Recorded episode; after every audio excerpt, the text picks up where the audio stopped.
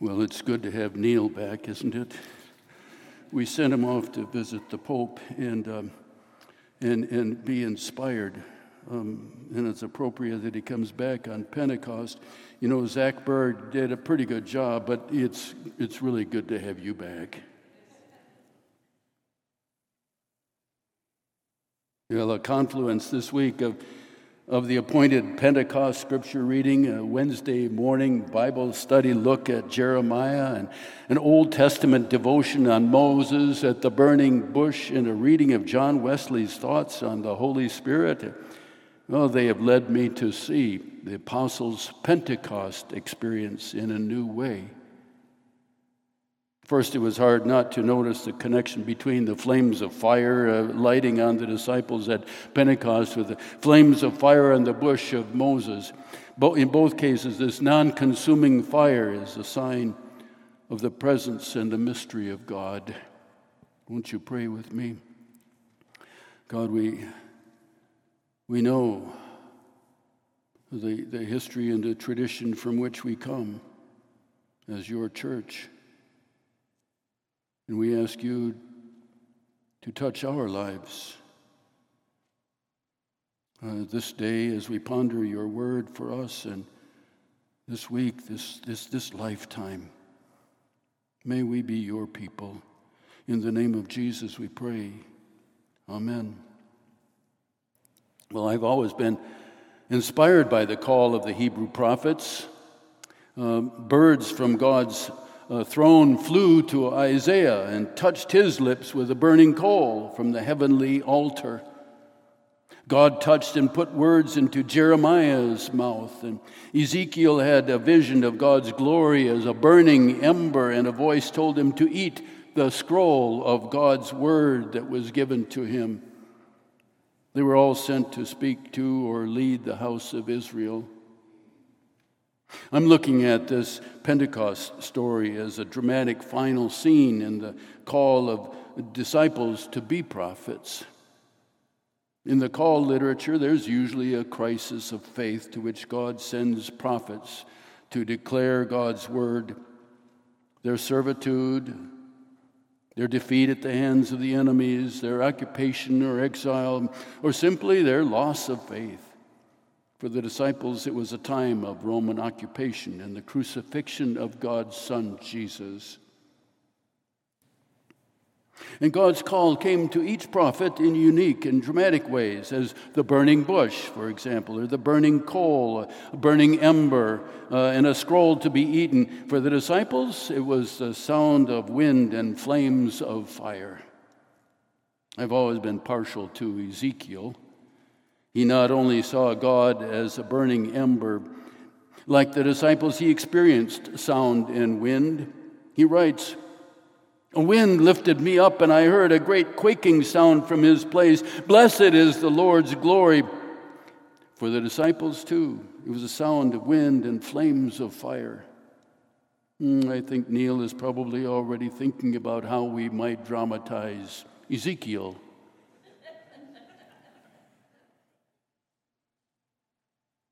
Stay tuned next year for the, for the musical. He might have to write it. Often in the call of the disciples, there is a denial, a resistance by one being called to prophesy. Well, no doubt. We know the, the trouble Noah went through when he's starting to build an ark miles and miles from any water. Well, Moses said no five times to his call to confront the Pharaoh. Each time God promised to be with him. And we saw how klutzy and undependable the disciples were when, when Jesus was arrested and, and crucified, and how unbelieving they were when, when he was raised. But, but Jesus, too, promised God would empower them with baptism of the Holy Spirit. For each prophet, God commissions them to go speak for God in the word God gives them. Moses was sent to the, the Pharaoh, Jonah sent to Nineveh, but in most cases it was to prophesy to Israel, the people of Israel. For example, is, for, to Ezekiel, God said, Listen closely. and take to heart I every word I say to you, and then go to the exiles, to your people's children. Whether they listen or not, speak to them and say, The Lord God proclaims. For the disciples, it was bigger. According to Luke, writing in Acts, Jesus tells the disciples, You will be my witnesses to is in Jerusalem, in all of Judea and Samaria, and to the end of the earth. We don't have an indication that the disciples resisted, but they were still expecting Jesus to do the work. Lord, are you going to restore the kingdom to Israel now? And like the assurance God gives the prophets, Jesus says, tells to the disciples, You, you will receive power when the Holy Spirit has come upon you.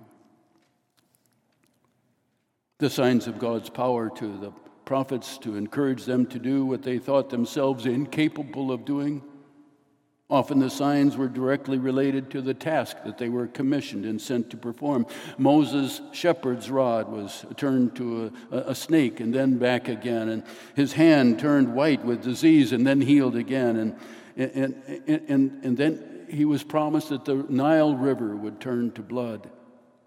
These were signs he later used when confronting the Pharaoh. When Ezekiel ate the scroll of God's word, it became sweet as honey and filled his belly. But more importantly, it was the word of God that he was sent to speak. And visions that he had were his channel to the future God had him declare. The disciples, well, they were unexplainably able to speak in foreign languages, many of them a gift appropriate for their call to be Jesus' witnesses to the end of the earth. The sound and fire is a sign that they would have recognized as emblematic of God's presence and, and power. But the biggest clue that the disciples of Christ were being called to be prophets is Jesus quoting a passage about being called to be prophets from the prophet Joel. He says, I will pour out my spirit on all people. Your, your sons and daughters will prophesy. Your young, your young will see visions. Your elders will dream dreams. Even upon my servants, men and women, I will pour out my spirit in those days, and they will prophesy. So it became clear to me that the disciples were being called to be prophets. And, well, then you and I are their descendants in the faith tradition of prophets to speak the word of God, even in places where it is uncomfortable, possibly dangerous. A prophet is motivated by something different than making friends. A prophet is not sent to speak to the choir but sent to people who have not been paying attention to God. A prophet can only fulfill the commission with the aid of the power of God. And a prophet's mind is fixed on the Word of God. Ezekiel ate the scroll of God's Word. Isaiah's lips were seared by the burning coal to clear away all the other words that would distract him from God's Word. Jeremiah's mouth was touched by God. The disciples were torched by flames to burn away all other thoughts, desires, and fears and, and be made pure and chaste for Christ's commission. And they began preaching God's Word immediately to the people who gathered and accused them of being drunk. And they didn't stop. Not when issues rose in their community or when religious and political leaders began to persecute them, they kept preaching the word of God. Notice who was called to be prophet in the prophecy of Joel, quoted by Peter, sons and daughters. I bet we have a lot of sons and daughters here. Young and old. Uh, we, we have young and old here too. Even the servant men and women are to be blessed by the Holy Spirit and called to prophesy everyone. Not only the highly educated, the, the, the ordained, the teachers, those of the age of majority the dominant ethnic group, the, the citizens. We know that God calls all people from 99 year old Abraham to 12 year old Samuel, high priest Zechariah, and shepherd boy David. I've seen God call the wealthy and well positioned as well as the discriminated, disabled, drug addicted, and marginalized. In this story, the Holy Spirit touched all those who were gathered in the house, not selecting one or the other. Now, I confess that I've not normally seen myself as a prophet preacher, teacher, missionary, yes, but not so much a prophet sent to the unbelieving. I am preaching to the choir. Even worse, I have not always seen the prophetic role of our church. There may have been initial elements like when I expect our missions programs and even staff to be more aligned with the commission of Christ to make disciples. And when I focus on preparing lay leadership to guide this church forward in the way of Christ, I believe prophecy is the only way this city and this nation will overcome its destructive divisiveness and its hatred for one another. And we have ample opportunity to talk to people about the love of God. We live in a time when 85 to 90% of us are not in church. And the evidence of that is clear. Our nation has given itself to trusting the promises of false prophets, success, politics, wealth, weapons, nationalism, racism, sexism. But we also live in a time when there are several modes of successful, inclusive hospitality around us from which we can learn.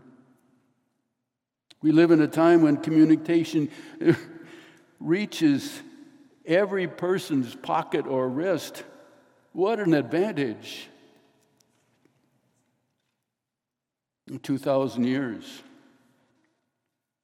after the Spirit of God touched the lives of once fearful disciples, baptizing and empowering them to witness to Christ, the Spirit is still calling, empowering, and sending people throughout the world today.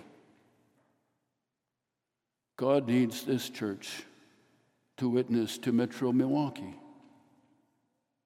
To do that, we need to ready ourselves with knowledge and faith and be alert for God's call.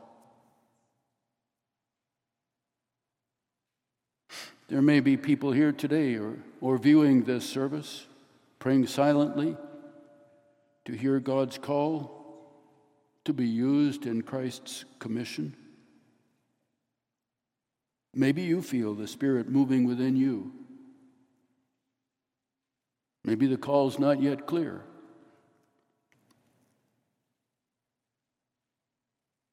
I invite you to come forward while we sing the final hymn. If, if you are one of those who, who, who the Spirit is touching,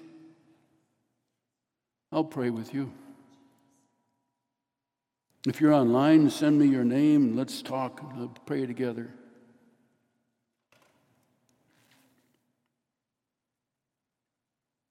God needs each one of us. The world needs each one of us. I pray we are ready for what God is calling.